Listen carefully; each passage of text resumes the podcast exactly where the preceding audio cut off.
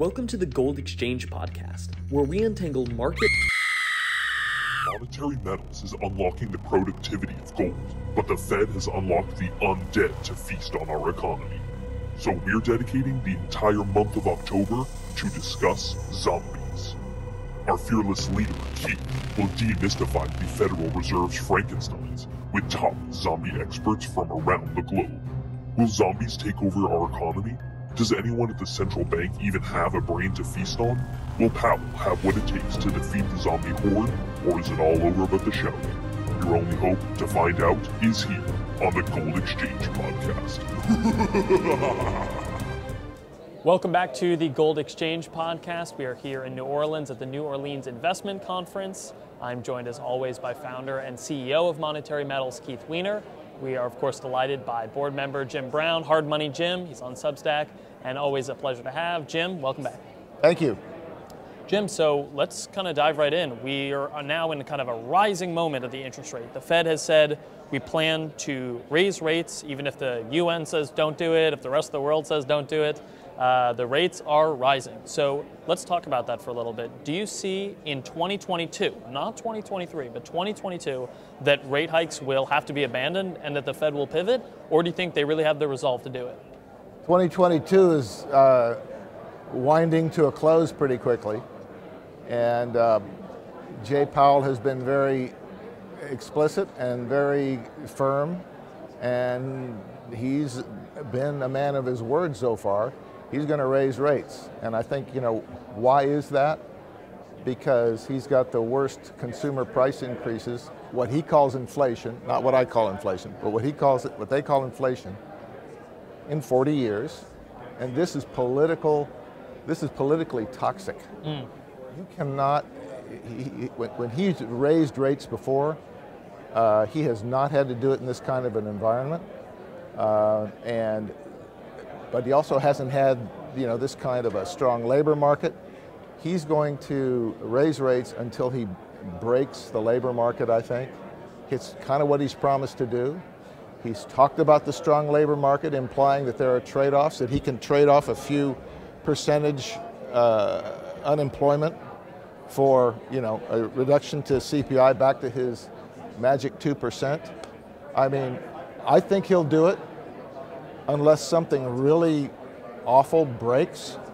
And even then, uh, it'll take a lot to uh, dissuade him, I think. He's, they're serious because consumer price inflation is serious for the first time in 40 years. So right. I don't feel he, I don't feel he thinks he has much choice. You notice uh, he's used the same words that uh, Paul Volcker used in his book. Right. He's channeled Volcker. He's he's quite. Yeah, he sees himself as a Volcker. Yeah. And, um, of course, we're in a completely different economic. So what's that? What was the name of Volcker's book? Keeping at it, I think. And that's right. the beatings have to you have to keep, keep at the beatings keeping, until the morale improves. At, I think I think that was Volcker's book. And uh, Jay Powell keeps saying we're going to keep at it. We're going to keep at it. He's said this numerous. That's no accident. I don't think he's. And I and I think the market uh, has continually underestimated his commitment to doing this. By the way, I'm not saying that this commitment is great or noble or anything like that. I'm not saying that. But I am saying that this is the course he's on. And have you noticed also that the other Fed governors seem to follow? There at first, months ago, they were kind of tepid, they were lukewarm. But now they are all falling into line, falling into line. He has got them on his train. So there's a lot of momentum to keep interest rates rising. Uh, you know, I look at the periodic uh, Fed uh, funds futures and the probabilities that are calculated for the next Fed's fund, Fed funds hike. Right now, the probability of 75 basis point hike next time is, is I think it's above 75% last time I looked. It's very high. I, I, I mean, I, I think they're going to keep hiking. Yeah, I think the term is the beatings will continue until morale improves, and clearly the beatings are continuing. Keith, well, clearly, clearly morale is not improving. Yeah, clearly uh, morale is. So you got to got to keep whipping them. Jay would say the labor market's strong. You know, three and a half percent unemployment or whatever it is. Uh, even though job openings are slowing down, you got distant early warnings of a of a worse market, but uh, he's going to trade off. Uh, I've got I've got two comments about that, and one is in the you know early stage high growth companies, they've been told by their investors, you should assume you're not getting any more money, so cut the burn until you get to cash flow positive. But they've been, you know, and so there have been some layoffs, but not enough to really affect yeah. the bigger statistics yet. But the other thing I read, which I thought was interesting, is that you know there's been a lot of these cycles over the decades, and most of the employers have kind of learned you don't want to react by laying off too many people too fast. A lot of companies laid off too many people in, uh, in COVID and regretted it because you can't bring the workforce can't find back. Them again, yeah. They move on, and you know, or they're pissed off, and, the, and you know they don't return. And so everyone's like, well, as soon as there's going to be a pivot, things are going to turn, and we want to be prepared for that. And so, if this is a game of chicken between the guy who's administering the beatings and the person whose morale, you know, is supposed to improve but isn't really that bad, and they have to make it worse first. It's kind of a funny psychology as they stare each other down. Of course, in the end, assuming they persist on their rate hikes, there'll have to be a lot of layoffs because a lot of productive enterprise will be rendered submarginal at those higher rates. I mean, that's the whole concept of zombie, and this being zombie month here at Monetary Metals. Oh, the, yeah. um, where uh, the, somebody, I don't know if it was you that produced the video of like something's gone wrong at Monetary Metals, and it shows the logo, and then it like distorts and it, the scream and Dracula and. Yeah, we're gonna have it as our intro here. Everyone will get uh, to see it.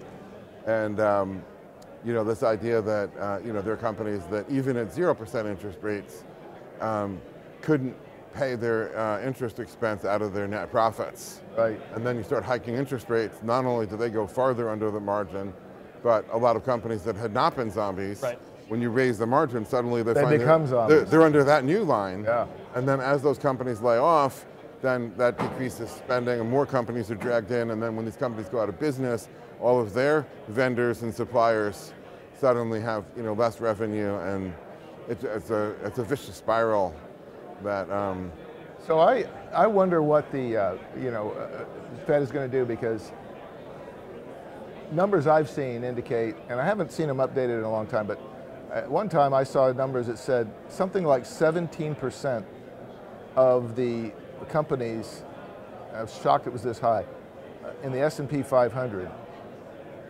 were in this category, that they actually were at yes. zero profit at current low, at current rock bottom interest rates. And, and so and something like 20% of all corporate debt out there, according to the Bank for International Settlements, not like yeah. conspiracycentral.com, the but ones, the Bank for International Settlements, 20%. Yeah, and, and this was before. Yeah, and they're the ones that have the best or the the most widely held, I guess, uh, definition of a zombie. They have a specific right. Right. definition. Okay. definition. It's actually stricter. So it's when when um, net profits are less than interest expense. Okay. It's kind of the basic concept of it, but it's stricter than that and tighter than that. Ha- that condition has to apply for was it two years or something? Yeah. And it can't be one of those. Like Tesla, you could argue is an open-ended company situation. Yeah. We could have explosive growth to the upside. So they're trying to exclude that. Right. They're trying to say like these are the hopeless basket cases. Yep. That they're losing money net of interest expenses right. and have no real, you know, and then they keep a statistic of how many zombies get out of zombie status, which is, you know. Very small, yeah. Yeah, and de- declining, and now obviously as interest those rates are, are rising. Those are the Lazarus zombies that rise up, right? Right. So this is the question I have. There's so many of these. You would think that this makes the economy extremely fragile that you just raise interest rates a little bit and all these dominoes start falling.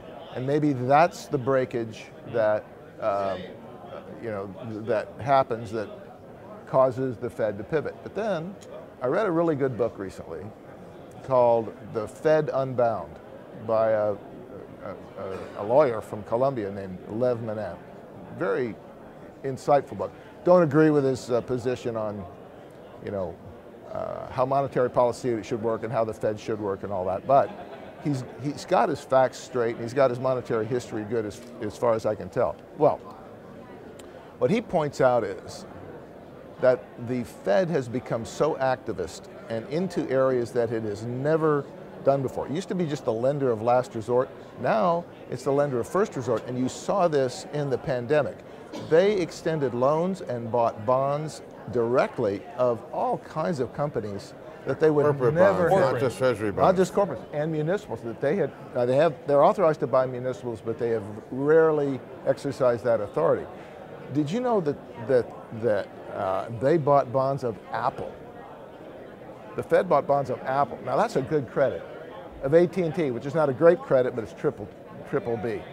Of a whole bunch of other big name uh, corporations, and why did they do this? They did it to show that they're ready to step in and prop up the market. They didn't buy enough to actually change the fortunes of the companies, but they did it to signal. So here's my question with that big lead up. When we start to see zombies fall, what about the theory that the Fed will let some of the zombies die, and you know, die their final death, but if it's a really important company, they'll intervene directly to that company and save that company. That way, they don't have to necessarily unleash all their monetary uh, loosening power into the whole economy. But as an example, not that it's a zombie, but I guarantee you the Fed's not going to let American Airlines fail. They're not going to let American Airlines even go bankrupt. It They wouldn't, it go wouldn't come to the Fed. I was going to say Congress and the fiscal policy will declare American Airlines to be a national treasure or whatever True. term they want to use. True, but the they'll subsidize them directly But before the it Fed, even gets to the Fed. But the Fed backstops it. Here's what here's what's so interesting to me about this about the pandemic. The Fed put a- or the, they did this special legislation where the Treasury put up about 10 percent of the money. They created these special purpose vehicles, and then the Treasury loaned them the rest of the money, and the Fed backstopped the, those loans. So they really show up as federal spending. They're actually Fed sponsored loans, and you could get new money, brand new money to these companies and save them without a TARP type bailout, which was tax money. Because TARP, remember, bail out the banks at 700, that was tax money that did that. Now, you make an interesting point that um, there's a whole book on Federal Reserve accounting practices, which are not the same as generally accepted accounting practices. and they can have all kind. I mean, basically, you know, it's operating on the subjectivist theory that if you write something different in your financial statements, then that dictates the reality, and that becomes true because you wrote it. I you didn't mean, take a loss. It's a deferred. I forget what they call it, but there's like a postponed gain or deferred gain or something like that. Like when what, the Fed doesn't have to worry about being insolvent, though, right? Not as long as people accept the fact that, you know, they can. I, I think they do. I think that Think so? two things matter. Well, ultimately, one thing I was going to say: when assets are less than liabilities, I think that actually matters. And you know, people have said, why hasn't all the Fed money printing caused the hyperinflation that everybody, or not everybody, a lot of people have been predicting for decades? As long as they're, and I call it borrowing, not money printing, as long as they're borrowing to finance assets that are money good, there's no problem and no particular limit either. Uh, I mean, there's a, there's a lot of problems, but not Right. the hyperinflation problem. Yeah. Um, but the other is when, um, uh, i- you know, net interest margin or interest revenues minus interest expense, when that goes negative, now the Fed is printing not to buy assets that are money good, but to simply feed a negative cash flow. That's your death spiral. That's your Weimar Germany spiral. And you know, starts out slow, but it's an exponential trend, and it'll, you know spiral faster and faster. It'll get away from them, you know, in the end. Um, and um, now with all the interest rate hikes, you know, two things are happening. One is because most of their funding is very short-term funding, there's trillions of dollars of um, reserves held at the Fed, which is the Fed's short-term funding, which the interest rate on that goes up immediately every time the Fed hikes rates. Right. Right. Um, but the, the average duration of the Fed's portfolio of assets is, last time I had looked, 12 and a half years. So the interest rate the Fed is getting on its port, I mean, some of it rolls over and it rolls at higher rates, but most of that stuff doesn't really change very quickly. And so um, they're not getting higher revenues. However, the longer the duration of the asset, the more sensitive it is to interest rates. The Fed is now taking a huge, at least on a mark-to-market basis, although they don't have to market to market, Right. of course, Um, but the actual value of that portfolio has gone down um, while the liability remains hard and the cash flow is negative. That's going to matter at some point. I was going to say, talking about the economy being so sensitive, you hike rates a little bit and you wipe out half the economy. In my theory of interest and prices, I talk about that interest rates fall, there's both means um, and motive to lever up. You have to borrow more and more because you're getting a smaller spread. And that everything becomes brittle. And I had a picture of one of those, I don't know if, if viewers would be familiar with Lladró. It's this fancy high-end porcelain Oh, yes. figurines and artwork. So um, they have, you know, most people have like the little, um, the, you know, the little ones, like a little figure. Yeah. They make some big, elaborate ones, and they have this like Chinese dragon. The thing's like this big, and it has, you know, the forked tongue and the tail. That's this long thing. Anyway, it's very thin and very brittle. And it's like it just looks like one little tink, and you'd break off pieces. and I was like, this was what, Yeah. this is what firms and ultimately the economy become after a long period of falling interest rates. That's where we're at. You know, if there was a map, you are here, right? So, are, are, you know, can they do this, and how much damage are they going to cause? And it's a real political question, because you know what some of the Fed people now, some of those Fed people are not in the Fed anymore, but the Dick Fishers and the Ben Bernanke's, they're like, we learned our lesson. You can't selectively, um, you know, uh, allow Lehman Brothers to fail Right. while uh, uh, saving Merrill Lynch and Countrywide, or at least arranging for them to be acquired. That you know, we had to basically save everybody and not allow the failures. But some of those people are gone, and there's a new crew in there. Do they remember that lesson? Is that even the right lesson? It's a whole different story. Are they going to allow selective failures? If it's American Airlines, you don't allow it. Yeah. But if it's um, uh, Harrah's Casino, I don't know if that's as big as American Airlines, but maybe MGM Grand might be. Oh, that's a casino. The- Let those the- guys the fail because that's a vice. The thing is, the casinos and the betting sites, they're going to do great. That's right. The so-called vice stock did well. in That's the what you probably should invest in, you know? But they're all over leveraged. It's not that people stop gambling. Right. It's that um, they're over leveraged, and I'm sure that's the same thing short-term liabilities that their costs are going up. But as people get stressed and unemployed, they can't gamble as much. And so, um, anyways, the point So I, is, I, I, I don't know if there's any zombies in these in systemically important non-financial companies. Okay, financial companies. Oh yeah, if they're not going to let a financial, they're going to try not to let a you know a, a, a- systemic financial failure happen again. But uh, what I'm really interested in is what if um, I don't know. I, I, just American Airlines keeps coming to mind, but what about a systemically important industrial company? Or several that are on the ropes due to a combination of higher interest rates and, say, I don't know, the war in Ukraine, uh, or you know, some, something that happens. What, what will they do?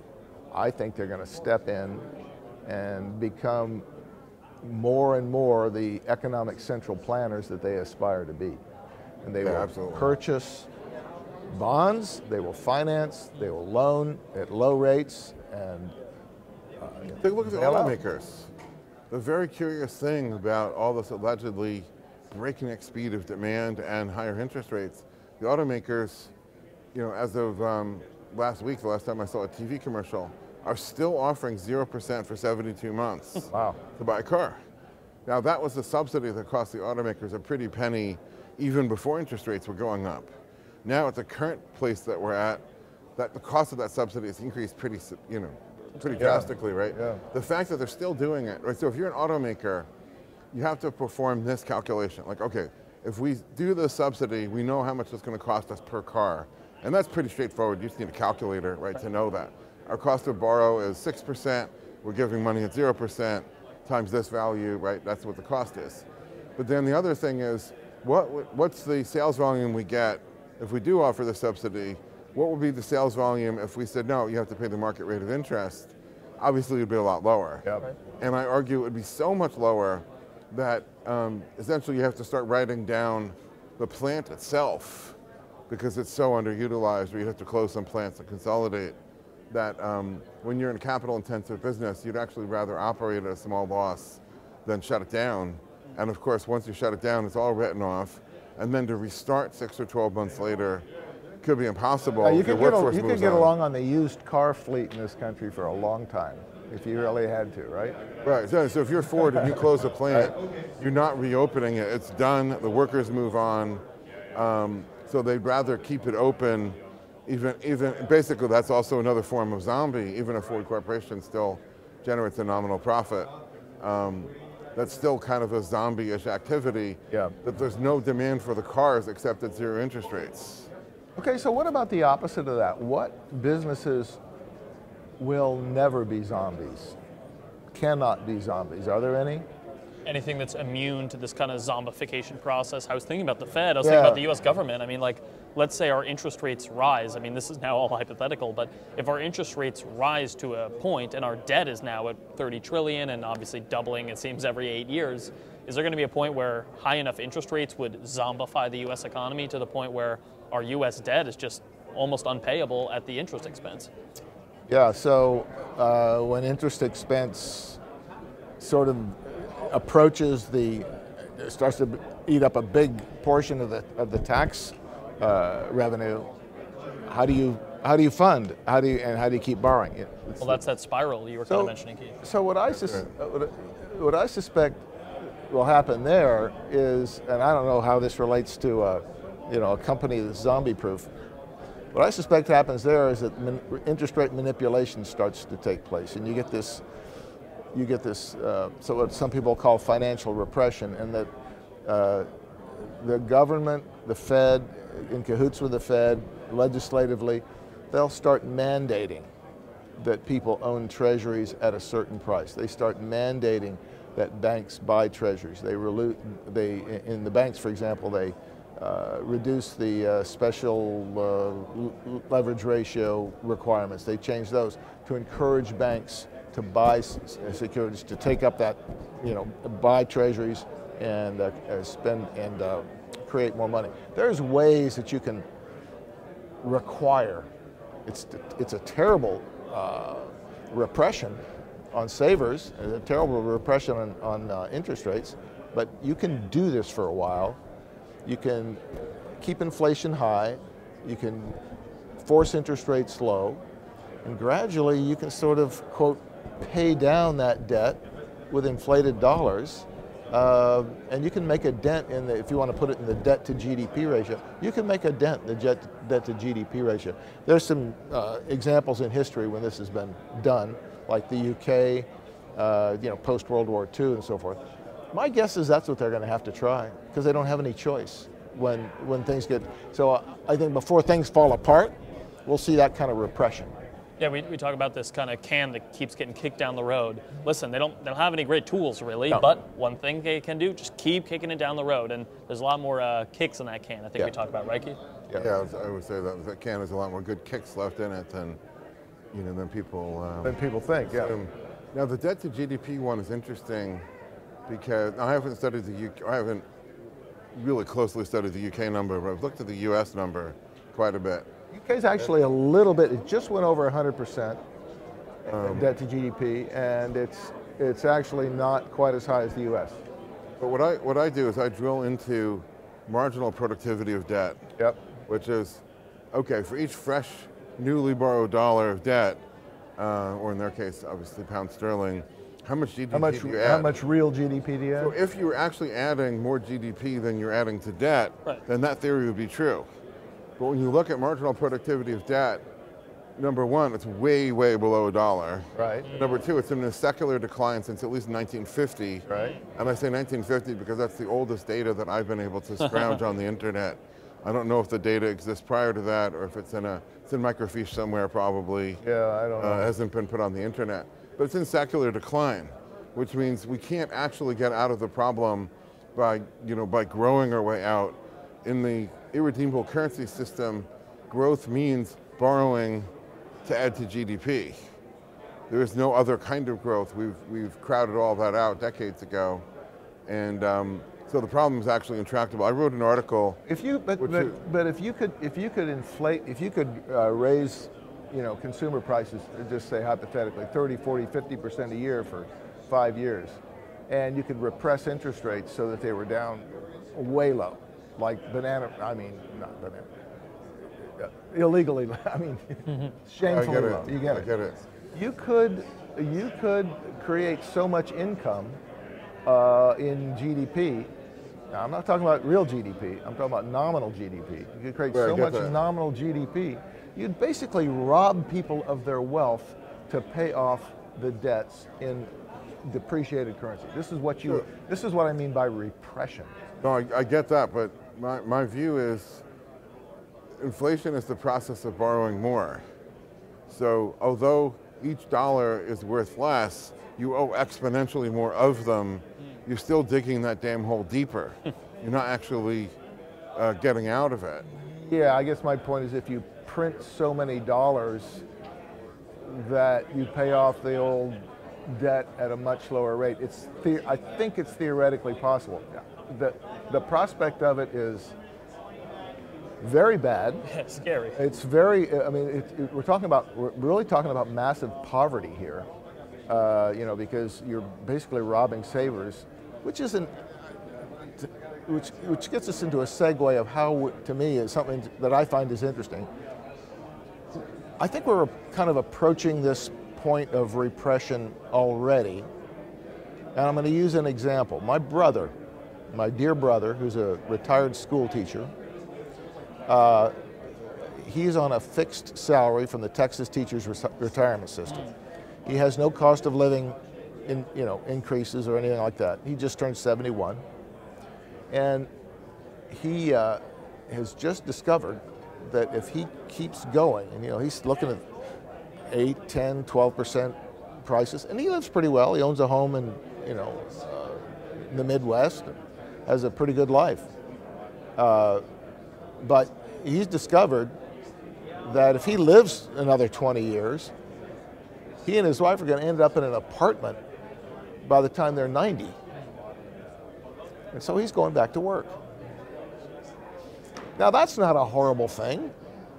For those who have the ability to He- go back to work, He's healthy, that's he great. can go Right. back to work, and there's things that he would like to do.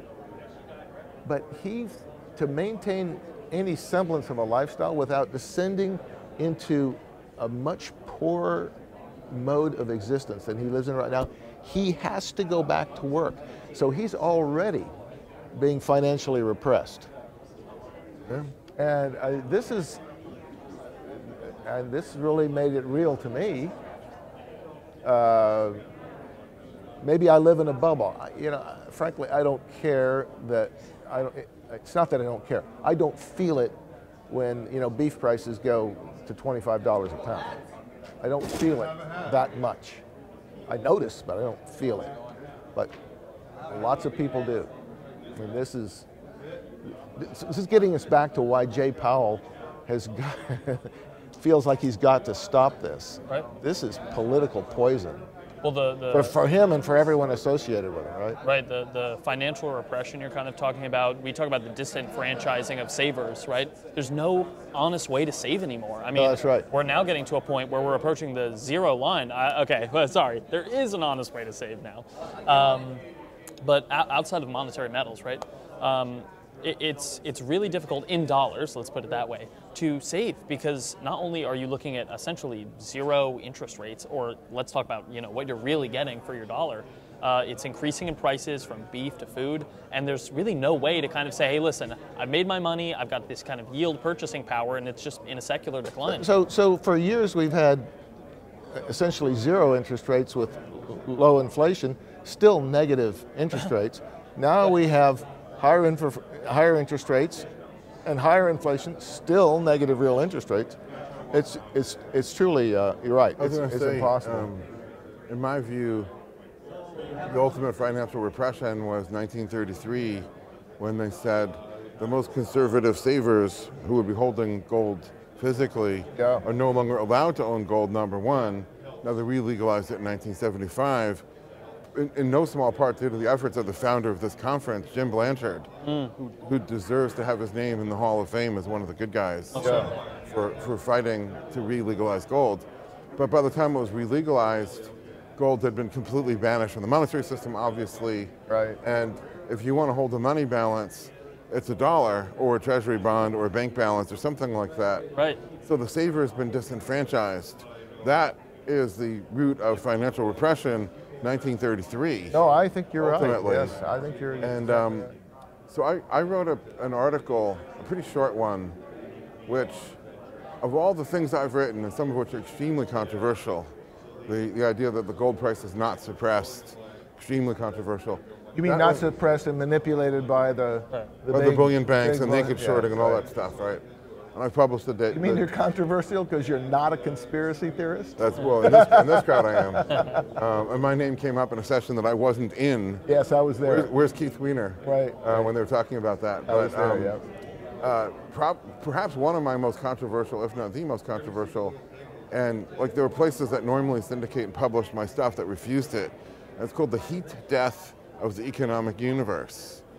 And so making the analogy to physics, which I sometimes like to do in my articles, the heat death of the universe, supposedly everything's expanding, uh, if you accept the mainstream cosmology view, which I don't necessarily accept, but um, as things get more and more distant, the average density of matter and energy is decreasing, and then so eventually all the stars wink out and you end up with, you know, near absolute zero, and, and that's the end.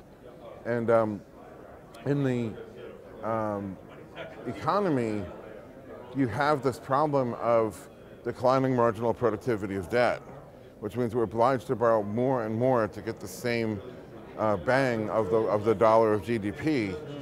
And eventually, when marginal productivity of debt turns negative, then you're borrowing more and more and you're shrinking the economy, and that the thing is unsustainable, and that's the point at which something goes boom. Uh, no, we're not there yet. Um, and that can have some more good kicks left in it. It's not going to happen tomorrow morning. Right. Um, but that ultimately this is all baked in the cake. And the problem is, when you think about interest rates, you can't think about that without looking at productive enterprise. Every productive enterprise has a return on uh, assets, a return on capital invested. And the interest rate can't be above, well, the Fed can manipulate it to be above return on Right. capital, of course, but that's enormously destructive. Right. And so the last time that happened was the 1960s and 1970s, which was a great hollowing out. They gutted American industry Yeah. by doing that.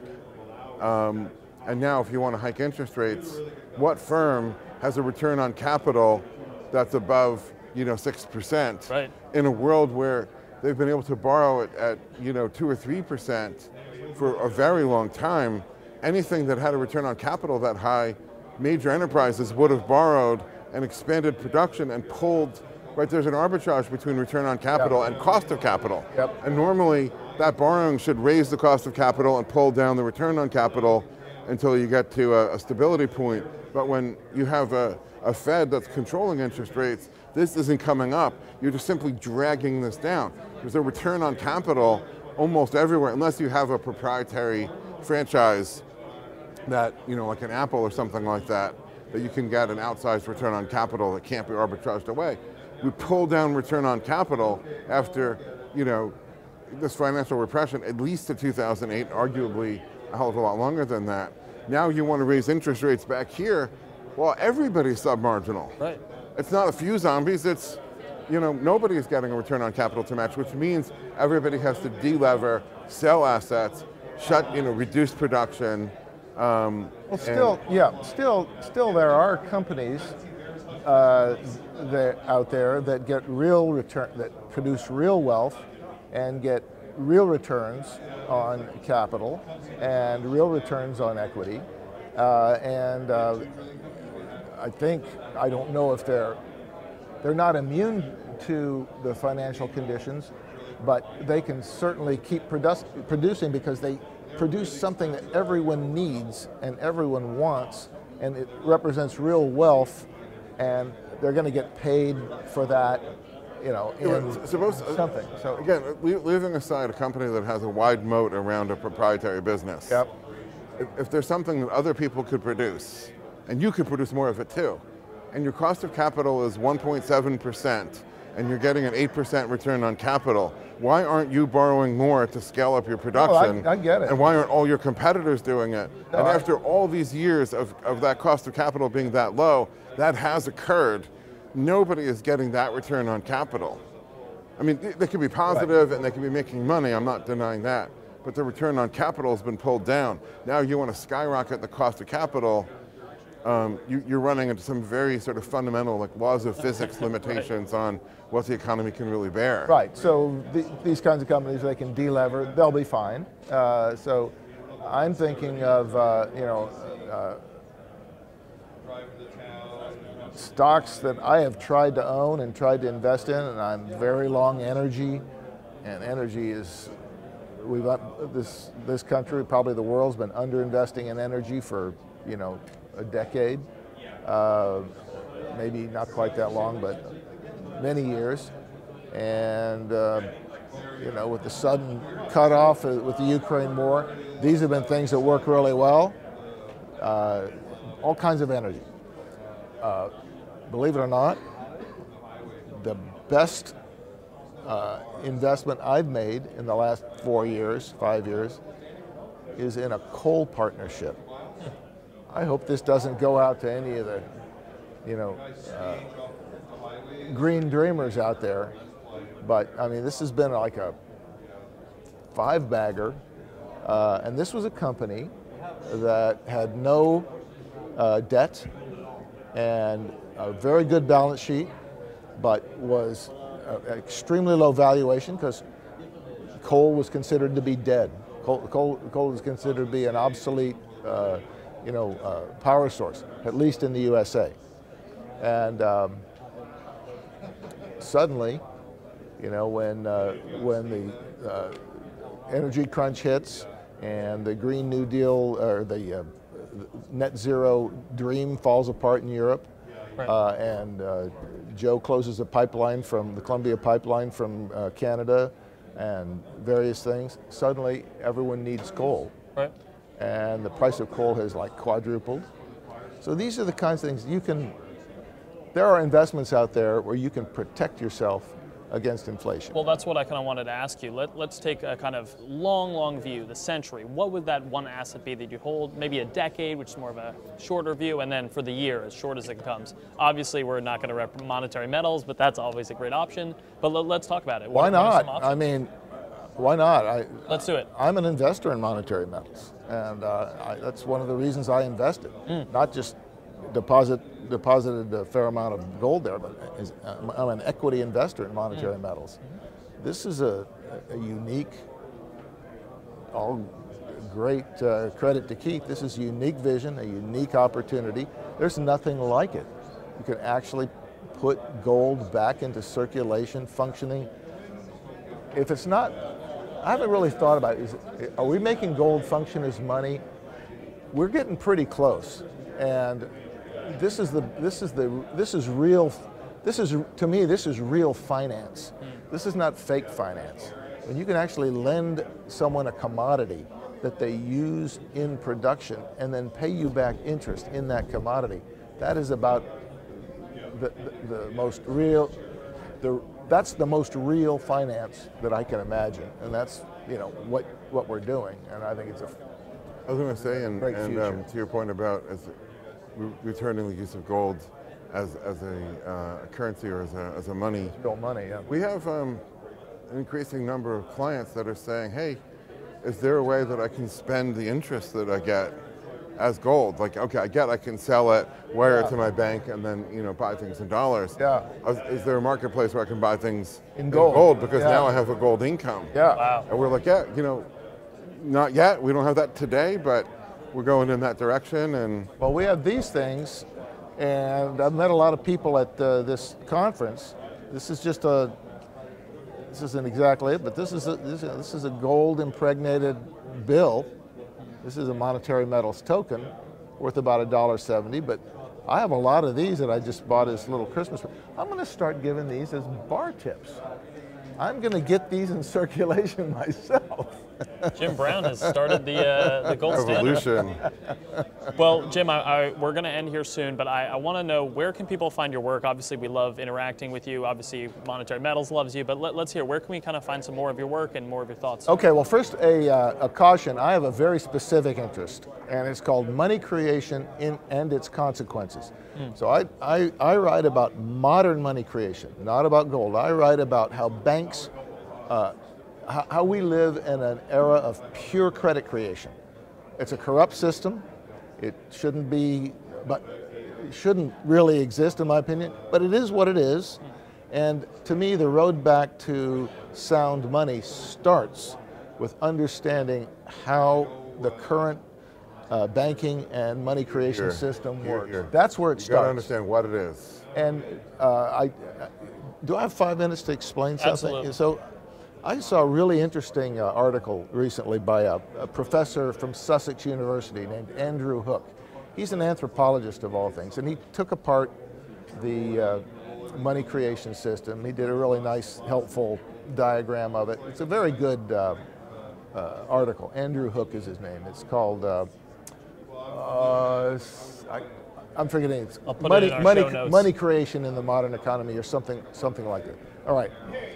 He pointed out a uh, survey of of British, UK ministers of parliament that revealed that only 17% of the UK ministers understand that money, as we understand money, in terms of deposits, uh, which is the vast majority, bank deposits, the vast majority of the money we use, is created in the banks by the banks. Only 17% knew that. Now, these are the people who supervise the banking regulators that they appoint. They didn't know it. Now, if they don't know it, who does? A couple of years ago, when I really got interested in this, I was talking to my daughter and son in law, and uh, they just bought a house. And I said, Well, isn't that interesting? That 300, uh, I said in passing, isn't it interesting that the $300,000 that you just got for your, to buy your house never existed before the bank made the loan? They created a deposit, ex, basically ex nihilo, for you, and now your house is their collateral. But they created that money. That was, and my son-in-law says, no, no. He says that was somebody else's savings. I mean, there was somebody else's money that they put into the bank. They allowed it to you. I said, no, sorry, that is not the way it works. And I think he still thinks I'm crazy, but my my my daughter believes Just, uh, me. just have to interject and say, My daughter believes me because she knows I've been in the finance business for 35 years. Isn't it interesting when facts become controversial? Yes, Like, you're entitled to your own opinions, Absolutely. but not your own facts. absolutely. So this is the astounding thing. And, and there are many economists, many economists who get this wrong. Let's talk about MMT. I mean, starting with facts and going to opinions, it's like, oh my gosh. So, so, so anyway, just to get back to my plug, sorry.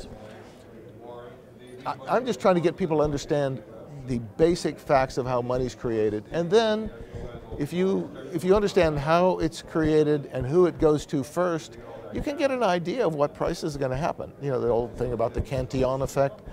Whoever gets the money first has the advantage, bids up the price, and then you know that's really the the process by which uh, uh, price inflation takes root in an economy.